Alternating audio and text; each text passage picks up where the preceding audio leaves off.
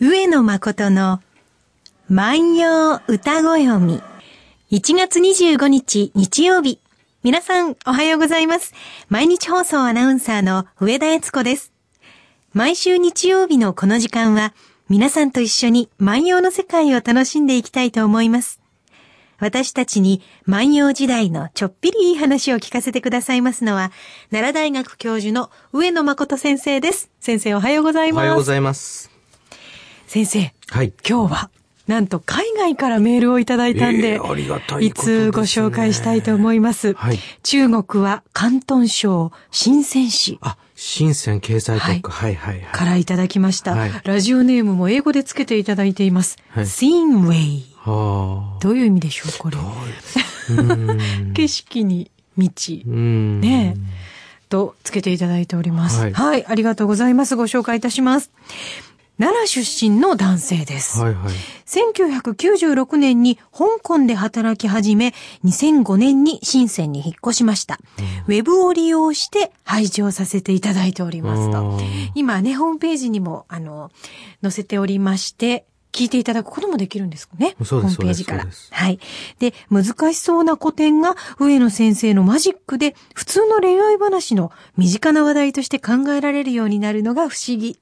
おかげで正座しなくても万葉集を聞くことができるようになりました。うん、大学で素晴らしい講義をされていることと推察しておりますといただいております。で、1月4日の放送分で、1000と1300年祭のお話が出ていました。私も奈良出身なので、以前から1300年祭には興味を持っていました。1300年祭を来年に控えた2009年、できれば毎回一言二言状況を話していただけると嬉しいのですが。なるほどね。いただいておりますね。ねうん。そうですね、最近決まったことで言いますとね。はい。えー、谷村新司さんが、はい、えー、この全体のその1300年祭のテーマ曲を、えー、歌うということが決まって、それでその歌詞のをみんなで作ろうということで、はい、えー、何かこういい言葉をということで、今募集をしているはずですね。はい。それは中国からも参加していただけるんですね。参加できますね。参加できますね。はあ、なるほど。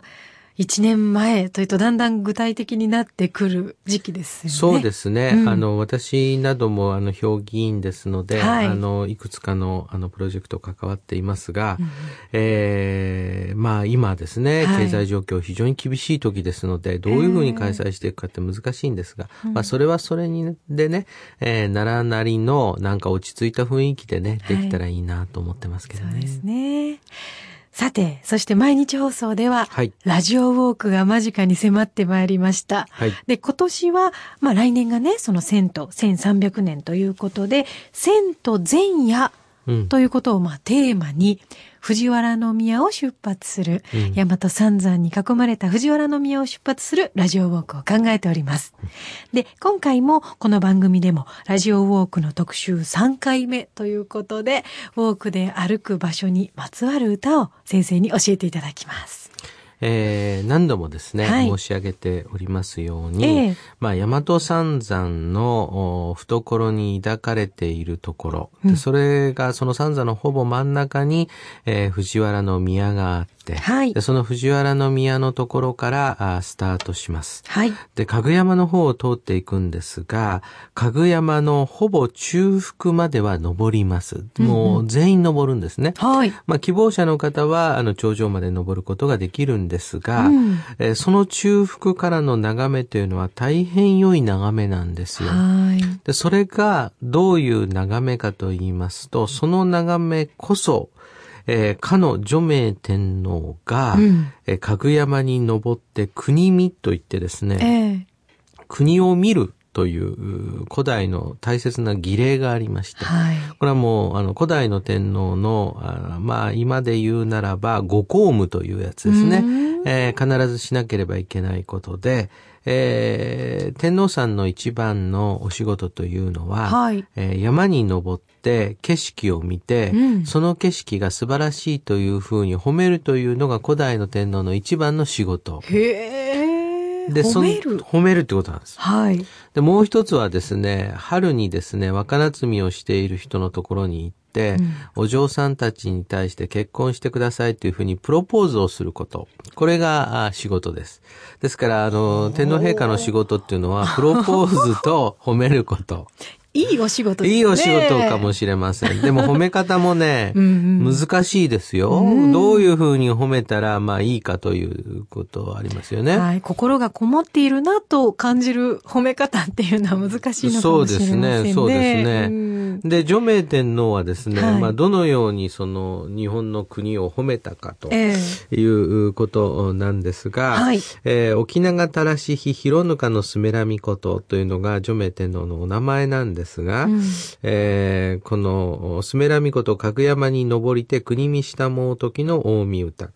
天皇が、除名天皇が角山に登って国見をなさった時の近江歌。はい。こういう歌があるんです。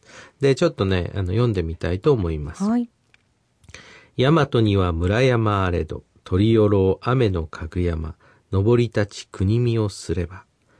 国原はけぶり立ち立つ、うなはらはかまめ立ち立つ、馬し国ぞ、秋津島、大和の国は。馬し国ぞ、秋津島、大和の国は。これ、えー、なかなかね、はい、えー、調べ、えー、いい調べのね、えー、えー、超歌になってるんですよね。はい、そんなに長い超歌ではないんですが、うん、えー、天皇がかぐやまに登って、えー、国を見渡した時の歌ですよ、というふうに題詞に書いてあって、はい。その次にどういうふうに書いてあるかというと、大和には村山あれどと書いてあるわけですね。ええ、大和には村山があるとということです。大和には村山があるっていうのはたくさんの山があるということですね。うん、えー、大和にはたくさんの山があるけれど、はい、鳥よろ雨のかぐ山に登り立ち国見をすればっていうわけですね。うんで山の中でもですよ、いろんな山があるんだけれども、はい、取り立てて選んでというわけですね、うん、で。これは実は大切なことでありまして、えー、そうですね、えー、6000万人の女性の中から君一人だけを選んで僕の奥さんになってくださいっていうのと同じことで、はい、あの、何々をたくさんの中から選ぶっていうのは褒めることですよね。ああ、なるほど、あなたが選ばれました。あなたが選ばれましたというわけですね。そうすると、大和には村山あれど、鳥よろ雨のかぐ山。そうするとね、雨のかぐ山が選ばれたんですが、はい、えー、それの理由というのが取り寄ろうということなんでしょう。うん、取り寄ろうということが、まあ、その、選ばれた理由ですよね。取り寄ろううん、これどういう意味でしょう？美しいのかね。うん、うん、それとも、その、非常に、中、なんか、綺麗なものが中にあるのかね？山にあるのかね？はい。えー、なんか、ところがですね、この取り寄ろうという言葉がですね、はいうん何という意味かについては、これはわからないんですよ。わ、からない。これはね、あの、江戸時代からいろんな学者がいろんなことを言っていてですね、はい、あの、霊魂が取り付いているとかいろんなことを言うんですが、これはもうわからない。ただし、わ、うん、からないけども、はい君はむにゃむにゃむにゃむにゃ、だから素晴らしいって言ってたむにゃむにゃむにゃむにゃ、だから素晴らしい。気になるじゃないですか、だから、だから素晴らしいっていうところは書いてあるんですが、えー、むにゃむにゃむにゃっていうのはわからないんですよ。なんなんでしょうね。わからないです。他の歌には出てこない言葉なんですか？出てこないんです。この歌だけなんですか？あじゃあもしかしたら天皇だからこそ使う言葉かもしれない。かもしれないし、なんだろうか、これはわからないんですが、あの皆さんね、あの、古典と教科書の古典を勉強するときにですね、はい。わからない言葉はないと思って勉強されていると思うんですが、それは大間違いで、あの、わからないところは我々が習っている古典でもいっぱいありまして、あの、教科書で習っていることあるんですが、私の中学高校の先生はそんなことおっしゃいませんね。それはね、あのね、皆さん覚えなさい。それ、それはね、その先生とするとね、はい、いや、こういう説もあって、こういう説もあってわ、わからないんですがって言うとね、えー、学生さんが混乱するだけだから、はい。はい、一応、その、まあ、約束事としてね、うん、まあ、あの、なかなかこの、正しいものはわからないんだけど、まあ、これくらいの意味合いでしょうねっていうのを推定してやるんですよ、普通はね。えーはい、で、これはまあわかんない。で、そうするとですね、えー、かぐ山っていうのに、その選んで登ったっちゅうわけですね。えー、登りたち。国見をすれば、国見をすると、国の形を見るとですよ。はい。その次はね、国原は煙立ち立つと言ってるんですね。えー、国原からは煙が立っていると。うんで、うなはらは釜め立ち立つ。で、国原とうなはらがこれ、対になってますよね。はい。で、国からは煙が立っていて、うなはらからは釜めが立っている。から、釜めっていうのはカモメのことですね。はい。そうすると、煙が立つのと釜めが立つのが、うん、あの、良いことなんです。なぜかというと、あと見てください。うまし国ぞってのは立派な国です。この場合のうましってのは立派だってことですから、うんうん、立派な国ですよ、秋津島大和の国は。だから、すごくいい場所を選んで雨のかぐ山に登りました。ね。天皇がね、こう言ったわけです。はい、次に言ったことは、ええ、そこから見た景色は、国原からは煙が立っていて、え、うな原からは釜目が立っていましたと。うん、はあ、なんと立派な国でしょう、この日本の国はというふうに言ってるわけです。はい、ということは、えー、簡単に言うとですね、うん、国原からは煙が立つのは良い国なんですよ。煙が立たないのは悪い国。海に行くとカモメが、こう、わーっと群れていて、そこから飛び立つのは良い国なんだけど、カモメがいないのは悪い国なんです。でそうすると、なぜそうなのかって考えなきゃいけませんね。うん、うん、あの、煙だ、火事が多いとこがいいのかとかね。ね煙ってどういう煙。が立つ、煙が立つ。で、これはまあ、あの、我々の大先輩たちがいろいろ考えに考え抜きましてね。はい。煙というのは、これはね、お炊事をするとこの炊飯だろうっていうわけですね。だから、みんながね、ご飯が食べられると、煙が立たないようだとね、みんな空腹だというわけですよね。一気に美味しそうな匂いがしてきた。うん、だから、煙は立っていた方がいいわけですよね。なるほどね。私、温泉地かなとか思いましたが、その煙ではない。煙じゃないんですね。そうするとね、うん、えっと、国原からは煙が立つのがいいというふうに考えると、はい、うな原からはカモメが立つのがいいということなんですが、はい、あの、鳥がいっぱいですね、海に群れているというのは、えー、そこに魚がいるからなんですね。海が豊かだと。海が豊かだと、えー、そうするとね、簡単に言うと、国原は豊か。はい、海も豊か。うん、だから立派な国ですよ、秋津島大和の国は。というふうに褒めるわけですね。あの、かぐ山に登って海って見えるんですか？実はね、それがみんなね、はい、江戸時代からまた悩んで、海が。そうするとね、一つの解釈としてね、ねあの、実を言うと、水たまりや、はい、あの、湖のことも、うん、海と言うんですね。ですから、あの、大海という言い方は近い海で、あの、あれ海なんですね。琵琶湖の海なんですよ。だから、そう考えるという人もいるんですが、はい、えー、最近は、まあ、これが多数派学説なんですけどね、うん、あの、簡単に言うとですね、国原と、うな原っていうのは国土を代表していると。だからこれはね、実際に見えることを褒めているわけではないんだっていうんです。つまりもう国土全体がいいと。その国土全体は何で表すかというと、国原と海原を代表させて国土全体を表すと。いうふうにこう考えるというふうに、まあ我々はまあ見てるわけですね。ということは実際の景色ではないわけですね。そこからこう見えるものですよね。そこまで天皇というのは言葉を尽くして国を褒める、ということの表れなんですね。うん、そういう目で、あの、今ね、えー、あの、上田さんのネックレスを見るとですね、そのネックレスが、やっぱりもう、やっぱゴールドなんですが、ちょっと抑えた感じで、ピンクゴールドピンクゴールドってね、えー、それやっぱり上田さんの知性を表しているんじゃないんでしょうか見えない知性までも見てくださって。わけですね。そうすると、例えば、それを何かに象徴させてっていうのはこういうことなんですよ。